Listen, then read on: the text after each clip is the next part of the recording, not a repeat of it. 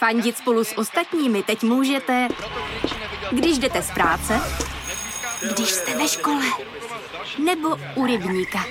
Jsme tu, abyste mohli být mezi svými kdekoliv. Tak zůstaňte ve spojení díky datům na naší nejrychlejší mobilní síti v Česku. T-Mobile.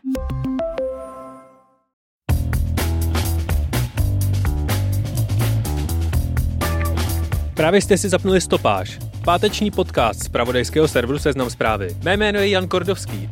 Tenhle týden oficiálně začalo hashtag Léto v Praze. A bez davu turistů je to ještě větší léto v Praze než obvykle. Super. Tentokrát jsem si do stopáže pozval Petra Máru. Povídat si s ním budu o novinkách v Apple, i o tom, jestli jedna z nejhodnotnějších firm světa náhodou trochu neohýbá pravidla hry. Samozřejmě se zeptám i na to, kdy už bude v Česku ten Apple Store. A na závěr se pokusím schrnout, jak to vypadá s reklamním bojkotem Facebooku. Ale ještě předtím jsem pro vás vybral přehled těch, alespoň podle mě, nejdůležitějších zpráv z uplynulého týdne. Prezident Donald Trump dál pokračuje ve své krasojízdě. Podařilo se mu retweetnout video, ve kterém se skanduje heslo Bílá síla. Jeho neteř Mary Trump bojuje se soudy, jestli může vydat knihu, která prezidenta kritizuje. A poté, co v USA přibývá 50 tisíc nakažených za den, Trumpovi najednou přijdou roušky hrozně cool.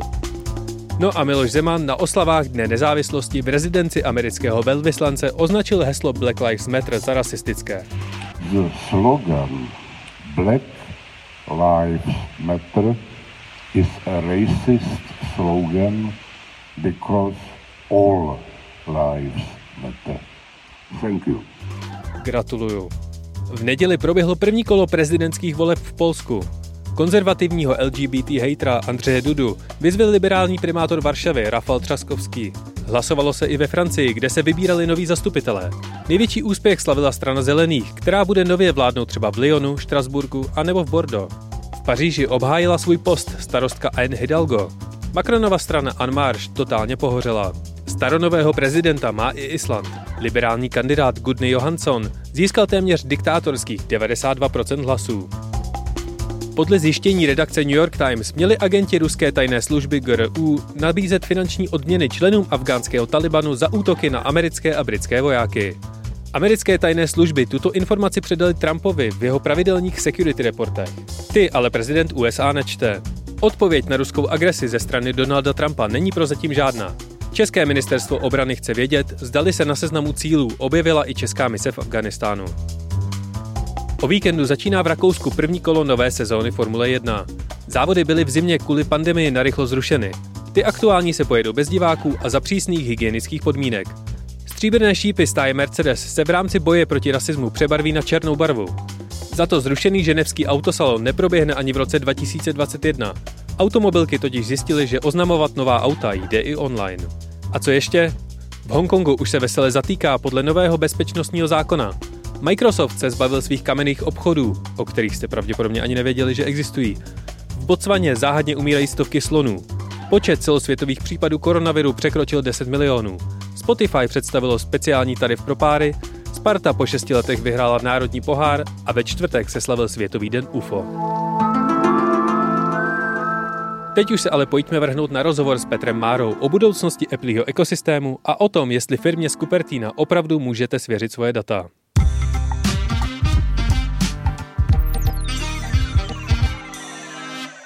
Petr Mára je odborník na technologie, fanoušek elektromobility i youtuber. A pokud alespoň trochu sledujete Apple, tak asi víte, že Petr je nejznámějším fanouškem této 1,5 bilionové firmy v České republice. Proto jsem rád, že přijal pozvání do stopáže, kde s ním chci probrat zásadní inovace, které Apple oznámil, i výzvy, kterým tahle firma čelí. Dobrý den, Petře. Dobrý den, zdravím. Apple své softwarové novinky tradičně oznamuje na své vývojářské konferenci, která byla letos z mnoha důvodů poměrně unikátní. V čem všem se tenhle ročník WWDC vymykal? No asi ta první zásadní věc, že to je první ročník, který probíhal online a vlastně developři, vývojáři nemohli přijet do San Francisca na to, aby si tu konferenci užili. Tak to jako první věc. Zároveň vlastně tím Apple dal všem možnost zažít tu konferenci úplně stejně. Protože za normálních okolností by se tam dostalo jenom pár tisíc lidí. Takhle to bylo o tom, že vlastně všichni měli stejné podmínky, mohli se podívat na kino, což bylo to zásadní pro většinu populace, ale samozřejmě pro developery je to o tom, že tam probíhá, myslím, pět dnů, kdy mají možnost setkávat se s vývojáři z Apple, zjistit, jaký novinky připravují a samozřejmě, jak se připravit na nový verze operačních systémů, který vyjdou za půl roku. Tak by to zásadní. A co jsou podle vás ty nejdůležitější novinky, které ten tým Tima Cooka oznámil letos? Jakoby eh, VVDC je vždycky primárně o softwaru a nových operačních systémech, což je vždycky každý rok, takže víte, co se stane. Zrovna tak, jako víte, že iPhone vyjde na podzim. To je pořád jako dokola. Jo? To, co je zajímavé, je, že oni dost často k tomu uvedou nějaký hardware nebo nějakou hardwareu novinku. Minule to byl Mac Pro nebo předminule. A teďka samozřejmě to nejzásadnější, o čem už pravděpodobně řada lidí slyšela, je přechod na vlastní Apple procesory. To znamená, Apple dlouhodobě není spokojený s tím, co Intel dodává za procesory do MacBooku nebo do počítače řady Mac a samozřejmě Apple si už roky vyvíjí vlastní procesory, které jsou v iPadech a v iPhonech a rozhodl se v následujících dvou letech dojít k zásadní změně, která už je vlastně jako třetí v historii Apple, to znamená přejít na novou procesorovou řadu a tím jsou vlastní jakoby čipy Apple, což je velmi, velmi zásadní, zásadní změna z pohledu několika dekád do budoucnosti. No a proč tohle, tenhle ten krok Apple dělá? V čemu to může pomoct? No, uh, tahle, jedna věc je, Apple standardně uvažuje tak, že nechce být závislý na třetí straně. Pokud může, tak si technologie vyvíjí sám. Jo, pokud jste závislí na Intelu, jste závislí na Intelu. Když Intel nedodává procesory, vy máte smůlu. To znamená, Apple standardně, pokud může, tak chce všechno mít jako pod sebou, což je jedna věc. Druhá věc, eh, ten eh, tým, který ty čipy vyvíjí do teďka pro iOS a iPadOS, to znamená iPhone a iPad, dělá jako opravdu fantastickou práci, protože to výkonnostně posunuli právě na ty čipy Intelu, to je jako druhá věc, to znamená, dostali se výkonnostně, pokud se podíváme na nějaké benchmarky a takové ty jednoduché testy, tak jsou už na tom podobně jako Intel, ale tam je ještě jedna důležitější věc, která je nejdůležitější. A to je, že ty samostatné čipy, které si Apple vyrábí, tak on si jich vlastně vyrobí několik a každý z těch jednotlivých čipů má specifické vlastnosti, které oni si můžou sami nadizajnovat. To znamená, místo abyste koupili jeden procesor od Intelu, a teď jakoby všechno vázali na něj, co má všechno dělat, tak si vy si jich vyrobíte 10 různých. A jeden se stará o bezpečnost, druhý se stará, řekněme, když o vaše Touch ID, další se stará o grafickou jednotku a, a tak dále a tak dále. A vlastně jsou schopní si fakt ten systém kompletně nadizajnovat. A tím, že ho mají pod kontrolou a dělají si vlastní kroky, tak se zase odlišují od konkurence a počítají s tím, že v budoucnosti to bude jejich konkurenční výhoda, protože zatímco konkurence musí procesory vždycky někde nakupovat, oni se je prostě vyrobí. S tímhletím přechodem je spojená i změna toho operačního systému vnitřní. Je teď nějaký důvod nekupovat si Macy zrovna teď? Jo, to je jako častá otázka, lidi to řeší, jako mám teďka počkat, protože ta, ta, ta změna bude trvat plus minus dva roky. První Mac na ARMu se objeví koncem roku, nebo na ARMu na tom Apple chipu, to znamená koncem roku 2020 bychom už první počítače měli vidět. Moje jednoduchá odpověď na to je taková, pokud si kupujete teďka Mac a kupujete se na práci, tak si spočítejte, kdy se vám vrátí ta investice. Pokud se vám vrátí jako do roka, do dvou, tak to vůbec nemá smysl řešit. Pokud vám nic ten počítač nevydělá a teď máte počítač, který vám ještě dva roky vydrží, tak možná se vyplatí počkat. Jo, protože ono to, tam, tam jako je potřeba, že, že třeba výhodou těch počítačů na Intelu, který máme teďka, je to, že se na nich můžete pustit Windows což na těch novějších jako velmi pravděpodobně nepůjde, jakoby nativně, jo? takže jsou tam určitý výhody, určitý nevýhody a ona vždycky každá změna se přináší nějaký období, kdy se ty věci jako ladí, takže já bych byl jako velmi opatrný v tom říkat, že už si nekupujte žádný Intel, eh, Tim Cook sám říkal, že ještě přijdou některý Macy s Intel čipama, na druhou stranu Apple jako docela zajímavě ukázal, že fakt hodně přemýšlí nad tím, jak to udělat, aby pro to uživatele to bylo co nejjednodušší. Myslím si, že pro 80% populace je vlastně jedno, jaký si teď koupí počítač a nemyslím si, že to je zpráva, nekupujte si současný Macy. Jenom je dobrý vědět o té o změně, která přichází. Tenhle ten přechod je gigantická operace a někteří vývojáři se obávají, že ten přechod na Apple čipy tak eh, se stanou, stane se z nich podobný ekosystém, nebo dostanou se do toho ekosystému iOS, kde kam vlastně se můžou dostat jenom aplikace z App Store a tím pádem si z toho Apple bere svých 30%. Hmm a zároveň tam Apple nastavuje poměrně přísné hranice toho, co ty aplikace můžou nebo nemůžou dělat. Nedostane se najednou Mac do tohohle, uzav, do tohohle uzavřeného systému? Strašně důležitá otázka. A my samozřejmě nevíme, co se stane. Jo? Ehm, já jsem si, když to uvedli, tak jsem si myslel, že tady to je přesně ten směr, kterým Apple půjde. Na druhou stranu, úplně upřímně si myslím, že od toho má Apple iPad.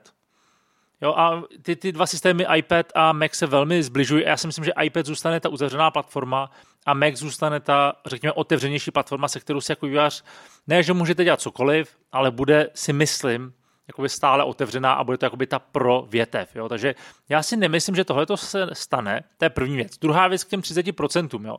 Ta, ono to není tak jednoduchý, že Apple si z každého prodeje bere 30%. Uh, eh, vemte si jako Netflix. Jo? Vy když si předplatíte Netflix, tak vy nedáváte Apple ani korunu. To je prostě ta aplikace zdarma na App Store a 30% platíte mimo App Store, což může udělat jakýkoliv vývojář. Jako to Apple vám neříká, že ty zákazníci musí nakupovat na App Store. Apple říká, že u určitého druhu aplikací nemůžete udělat to, že tu aplikaci necháte prázdnou a, vývo- a uživatel může nakoupit jenom mimo jí. To znamená, máte do té aplikace dát ten takzvaný in-app purchase, to znamená, máte dát zákazníkovi na výběr. A je pak na něm, jestli to koupí u vás na webu nebo v té aplikaci. Jo. Takže Ono je to trošku jako zkreslený. To není o tom, že zákazník vždycky musí nakoupit na App Store, ale může si vybrat, jestli chce, aby to tak bylo nebo ne. Jo. To znamená, uh, chápu, že vývojářům jako to může, jim to může připadat 30% hodně. Ono zase, když si vzpomenete na dobu předtím, než byl App Store a lidi si kupovali krabicový software, tak ta marže pro prodejci byla 40 až 60%, takže 30% zase jako není tak špatný. A druhá věc, vy jako vývojář máte přístup v podstatě k milionům uživatelů, možná dneska myslím, že miliardě uživatelů, který iOS používají. Tím pádem máte nějaký jako marketplace, máte nějaký odbytiště, čili samozřejmě je vždycky dobrý si spočítat, jestli se vám chce dávat eventuálních 30% z té ceny nebo ne. A těch 30% docela dráždí jak Evropskou komisi, tak eh, americký ministerstvo spravedlnosti, protože třeba Evropská komise právě rozjela v půlce června dvě masivní vyšetřování, které mají důkladně zhodnotit a přeskoumat taktiky Apple právě na App Store. A na nekalé zacházení si stěžuje třeba i Spotify nebo japonský distributor knih Rakuten, což je konkurence Apple Music a Apple Books. Kromě toho leží komisi v žaludku i Apple Pay například. Jak velký problém tohle pro Apple představuje? Já, já budu úplně upřímný. Já vlastně nevím. Jde, jde o to, že Apple se dostal do velikosti nebo do té fáze, kdy je to opravdu jako velká společnost, která vlastní svůj vlastní ekosystém a pokud do něj výváři chtějí vstoupit, tak musí jako dodržovat podmínky, které ta společnost má. Na druhou stranu není to o tom, že vývojář musí vyvíjet pro iOS, stejně jako si uživatel nemusí koupit iPhone. Jo? Ale rozumím tomu, proč tyhle ty kontroly probíhají a proč se samozřejmě třetím stranám nelíbí, že mm, eh, ty podmínky, že samozřejmě Apple, pokud si sám vyvíjí svůj vlastní Apple Music, tak logicky jako pro to uživatele je jednodušší se k Apple Music dostat než Spotify. A tady to je asi opravdu jako na tom, aby ta komise rozhodla.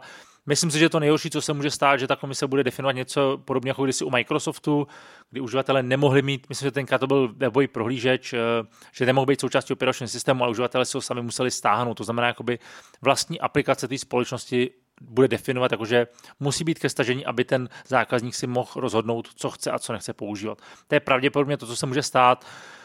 Myslím si, že pro Apple z hlediska toho, že ta firma má kolik 200, 250 miliard dolarů v hotovosti někde na účtech a že maržo je jako primárně vydělává na hardwareu, tak si nemyslím, že to je nějaký zásadní problém a nemyslím si, že by to znamenalo odliv zákazníků a tak dále. Je to prostě taková ta optimalizace, kdy se bavíte o tom, že pár procent příjmu vám může vypadnout nebo můžete, musíte začít jako řešit a optimalizovat, ale rozhodně to není jako kvůli tomu rozhodnutí, i kdyby se to stalo, ta společnost končí, je to prostě jenom nějaká jako určitá změna v tom, v tom směrování.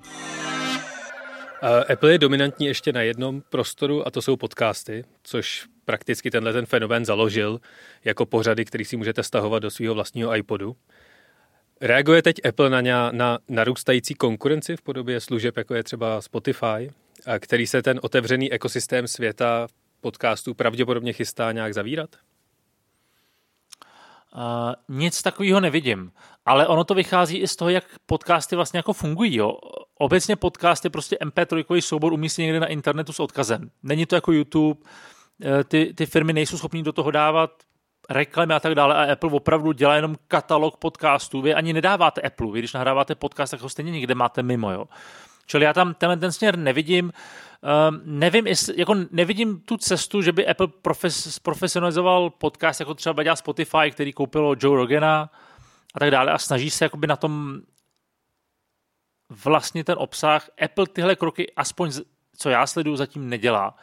A myslím si, že to je z toho důvodu, že Apple jde ve všech těch směrech spíš tou cestou, že buď to vyvíjí profesionální obsah, jako je Apple TV+, to znamená vyvíjí vlastní TV show, seriály a tak dále, které jsou profesionální a že nenechá úplně ten obsah, jakoby, řekněme to, že amatérsky, a teď nemyslím, že Joe Rogan je amatér, ale je to přece jenom samostatná jednotka, dělá velmi profesionální podcast, ale myslím si, že z strategie to není to, co by Apple dělal, protože Apple chce ty věci vlastnit a mít jako velmi pod kontrolou. Takže nevidím, nevidím ten směr, že by Apple něco takového dělal a že by podcasty pro ně byly nějakým způsobem zajímavý.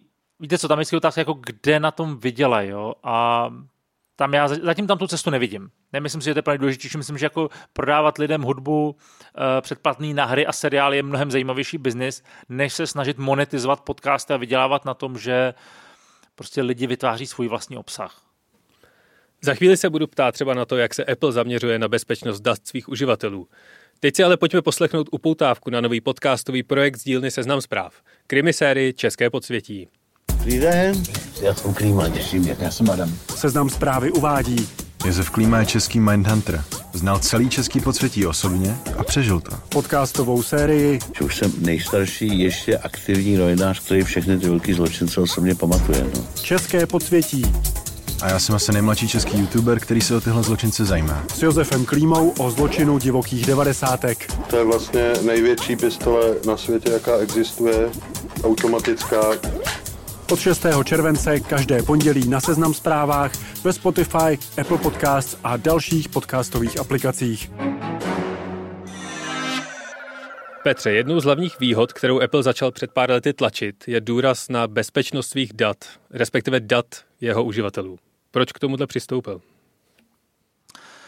Za mě Apple přemýšlí hodně, hodně do budoucnosti, jako, myslím si, že jako dekádu, možná dvě, a když se zamyslíte nad budoucností a nad tím, co dělají velký hráči, tak většinou velmi intenzivně s datama uživatelů pracují. Jo? A budoucnost pravděpodobně bude postavená na tom, že budete mít spoustu věcí zadarmo, pokud budete sdílet své data, anebo zároveň pro vás soukromí bude mít hodnotu. A myslím si, že Apple došel k závěru, že radši chtějí být na té straně, pomůžeme uživatelům, aby si ochránili své data, a začneme na tom pracovat už teďka, protože ono, když na tom budete 10 let pracovat, tak pak konkurence bude mít velmi těžkou jako pozici vás dohnat. Je to to samé jako s těma procesorama. Jo? Když budete mít vlastní procesory, co má konkurence dělat, když je nevlastní? To je jako velmi těžké. Je to to samé jako Android, kde vlastně jakýkoliv výrobce Android telefonu nevlastní operační systém. To je jako velmi nevýhodná pozice, protože prostě nemáte klíčovou komponentu svého operačního systému pod kontrolou. A tady to je podle mě úplně to samé, je to prostě způsob, jak se odlišit. A zároveň Apple je v biznisu, kde vydělává dost peněz na hardwareu, tím pádem ty data uživatelů nepřináší jakoby ten biznisový prvek. Jo? Pokud máte nevím, marži 35-40% na iPhoneu, tak jste vydělali docela dost peněz a nemusíte jako řešit 1-2%. Protože když budete prodávat iPhone nebo telefon s marží 2%, tak někde musíte vydělat. Tím pádem pracujete za tam uživatelů. Takhle nemusíte, takže myslím si, že to je jako velmi logická cesta a Apple jakoby jasně dává najevo, že jsou věci, do kterých se pouštět nechce a jsou jenom vaše a je to vaše soukromí. No a nestane se tenhle ten důraz na ochranu dat spíš nějakou tržní nevýhodou? Třeba služby budoucnosti typu voice recognition, jako hlasoví asistenti typu Alexa, stojí právě na sběru obřího množství dat a ne následní její analýzy a e, machine learning a tak podobně. A Siri třeba zrovna nepodává zrovna zářivé, zářené výkony. Uh-huh. To máte pravdu. Uh, ale já jen dovysvětlím jakoby ten rozdíl. Jo? U, u Alexy nebo u Google to funguje tak, že vy, když začnete s tím asistentem mluvit, tak vaše data se posílají někam na internet, kde se zpracovávají, což je, jsou vlastně s vámi lepší, protože máte prostě data z celého světa a jste schopni je lépe analyzovat. Siri funguje tak, že ty data zpracovává lokálně. Jo. Část těch úseků taky je schopná anonymizovaně posílat na internet, ale už nejsou vázaný na vás. A v podstatě to, co se ten machine learning jakoby naučí, tak je pak zpátky předáváno v rámci updateu operačního systému. Je to, je to trošičku jiný přístup a souhlasím s vámi, že uh, Google pravděpodobně bude mít lepší voice recognition v budoucnosti, logicky. Na druhou stranu zároveň si myslím, že budou prostě uživatelé, kteří budou akceptovat to, že možná Apple bude krok za Googlem, ale budou mít důvěru v tu značku. Myslím si, že prostě Apple cílí na to, že uh, si udrží určitou skupinu zákazníků, pro který tady to bude větší hodnota. A ještě doplním, jo. Um, vy pořád můžete používat iPhone a můžete mít na něm Google asistenta a akceptovat pravidla Google. Takže vlastně si můžete vybrat, jo? vy si vezmete od Apple jenom hardware, ale nehrajete s Applem tu hru na, soft, na jakoby software, na soukromí a bezpečnost a kašlete na to, a nebo můžete, takže Apple tam trošku jako hraje na obě strany a je to fakt jenom na uživateli, jestli to tak chce nebo nechce. Uživatel, který chce, může mít iPhone jako velmi zabezpečený zařízení. A když se ještě vrátíme k eh, té konferenci vývojářské, která byla minulý týden, tak tam Apple oznámil spoustu dalších bezpečnostních prvků. A, a jak konkrétně tedy Apple ty svoje uživatele chrání? Um, tam je samozřejmě těch, těch uh, úrovní je několik. Jedna věc je třeba ten zmíněný App Store, jo, který už od základu funguje tak, že tam nemůžou být aplikace třetích stran, které obsahují nějaký malware, to znamená, je to všechno kontrolovaný. Což zase někdo může vnímat jako, že Apple uzamyká ty si uživatele do nějakého ekosystému, což je absolutně pravda. Na druhou stranu benefit pro zákazníka je, že si nestáhne aplikace, která mu vydoluje všechny soukromí data, což je možná jako dobře. Jo. Čili jedna věc je ten ekosystém jako takový. Uh, druhá věc je zabezpečení toho, toho systému, Uh, proti napadení, to, že veškeré data na tom iPhoneu jsou šifrované od základu.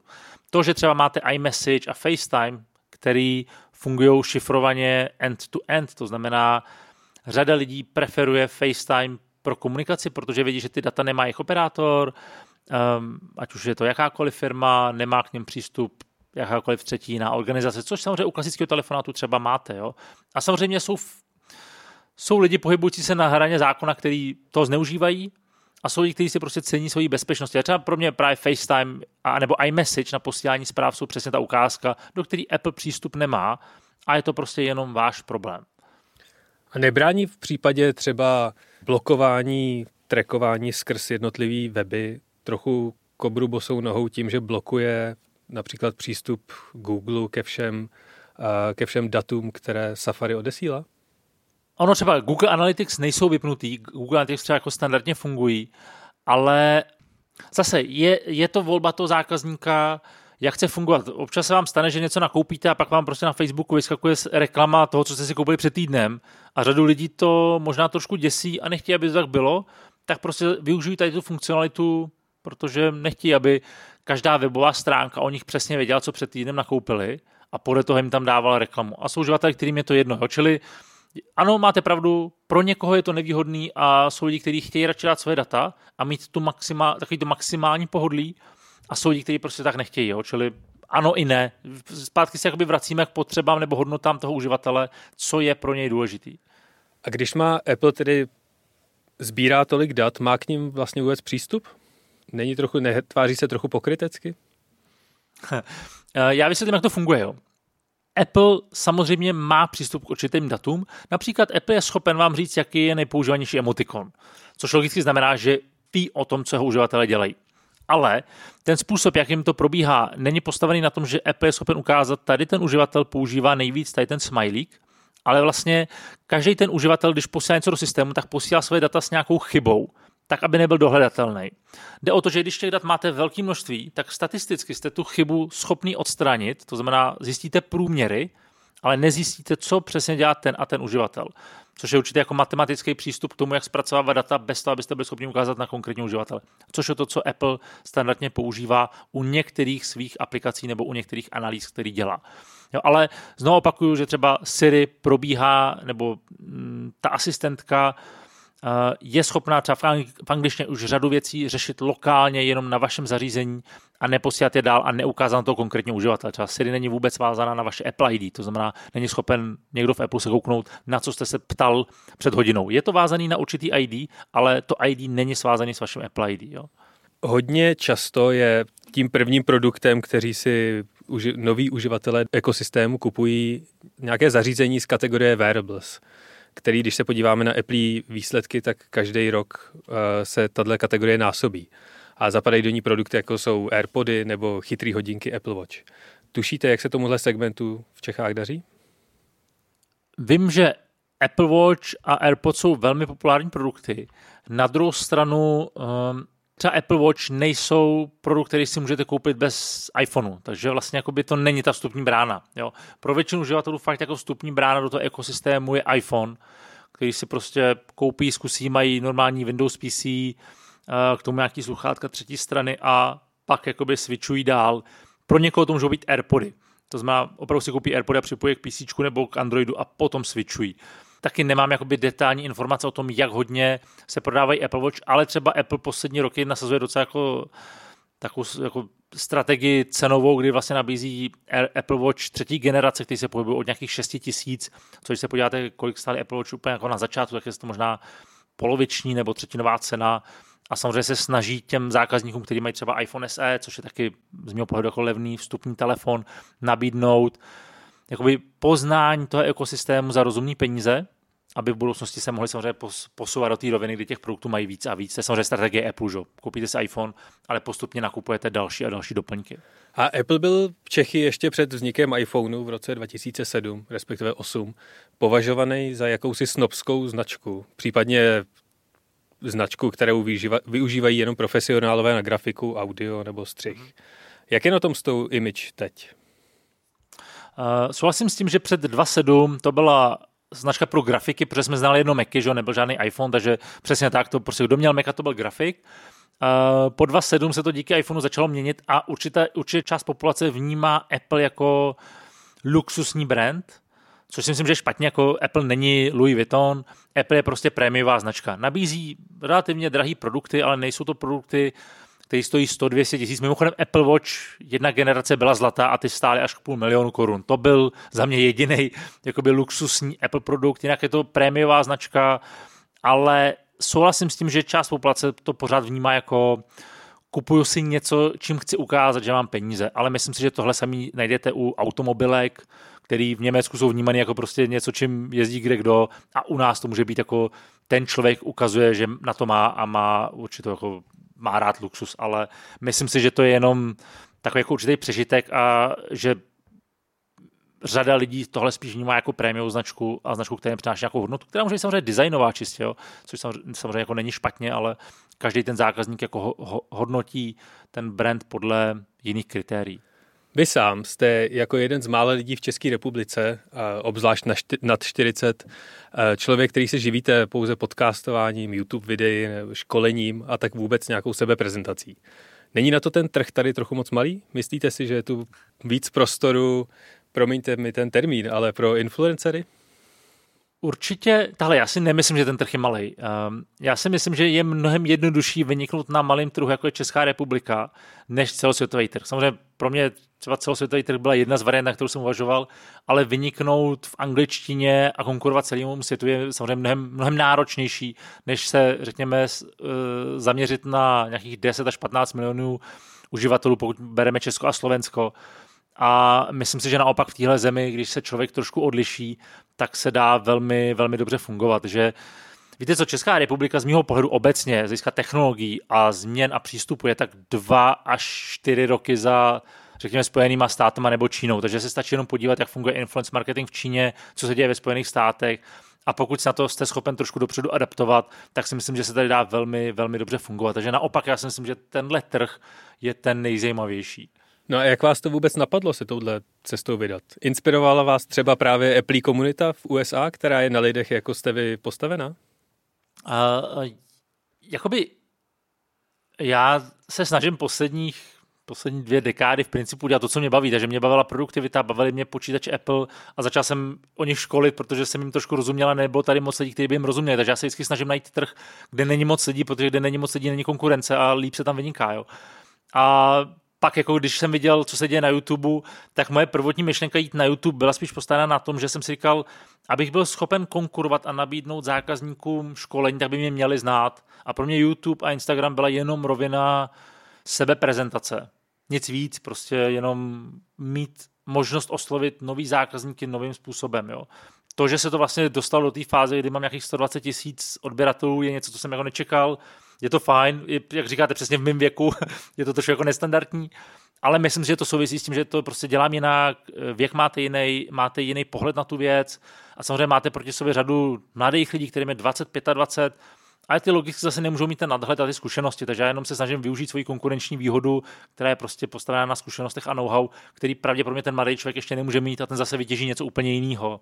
Jo, ale uh, jenom jsem se prostě adaptoval na trh, protože si myslím, že o tom celý život ve finále je, prostě se jenom adaptujete na změnu a myslím si, že posledních pár měsíců to bylo krásným příkladem. A která novinka z konference WWDC vás osobně zaujala nejvíc? No, pokud přeskočíme ty ARM čipy, což je podle mě jako velmi, velmi zásadní, tak je to úplná blbost. Mně se líbilo uh, prezentace iOS 14 a tam Apple tam jako strašně zajímavým způsobem eh, dělá nový eh, funkce získat zpřístupnění. To znamená funkcionalitu, která pomáhá lidem, kteří třeba hůře vidí, hůře slyší a tak dále, aby používali ty, ty zařízení. To je třeba něco, co já jako strašně cením. A je tam jedna jednoduchá věc, kdy můžete poklepat dvakrát na záda a můžete si nastavit funkci. To je třeba něco, co mě jako absolutně nadchlo, protože třeba telefon používám hodně na to, abych si psal poznámky a tím, že dvakrát poklepu na záda, tak se mi spustí poznámka, hned můžu diktovat nebo psát. A je to malá drobná hloupost, ale o tom ty vylepšení podle mě dneska jsou. Už máte tu betu nainstalovanou? No jasně. Mě nejvíc potěšil, že když vám někdo volá, tak už ho stačí jenom odpinknout nahoru a nezabere vám to celý. Přesně, to je skvělý, no. A to až teďka jsem si uvědomil, nebo víte to celou dobu, ale konečně, když to změní, tak říkáte, proboha, proč to tak dlouho trvalo. Tak a poslední a samozřejmě nejdůležitější otázka. Kdy bude v České republice Apple Store pro naše lidi, jak sliboval Andrej Babiš? Uh, já nevím. Uh, a kdybych to věděl, tak bych vám to stejně nemohl říct. A takže, takže on odpovím na to politicky nevím. Snad se, snad se jednou dočkáme, ale naštěstí tady pořád máme dost jiných, řekněme, prodejců, který vám jako iPhony jsou schopní nabídnout. Já vám moc děkuji za rozhovor. Já taky moc děkuji. Mějte se hezky.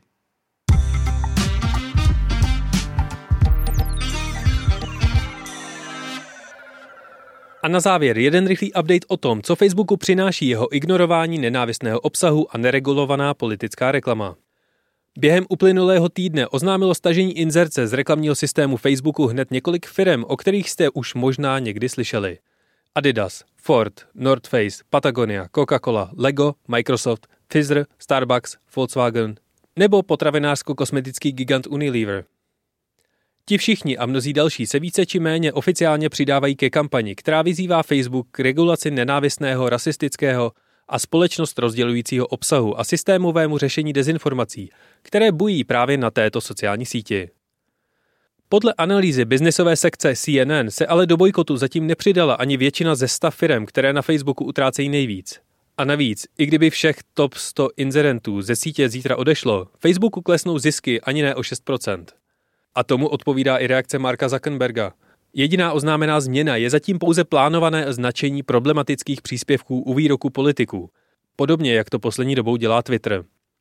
A otázkou taky zůstává, jak moc s bojkotem souvisí postkoronavirové období, kdy marketingové rozpočty dostávají zabrat tak jako tak, nebo třeba letní sezóna, ve které se investice do online reklamy tolik nevyplácí. Na podzim, kdy nás mimo jiné čekají americké volby, může být a pravděpodobně také bude všechno zase při starém.